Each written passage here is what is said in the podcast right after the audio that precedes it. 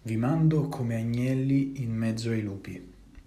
Gesù non invia i suoi annunciatori assicurandogli successo, non gli garantisce che troveranno accoglienza nella loro missione, anzi, tutt'altro. Il rischio che siano presi di mira, gli dice, eh, è molto alto, è molto probabile che siano aggrediti. Tuttavia questo non li spaventa, non li intimorisce.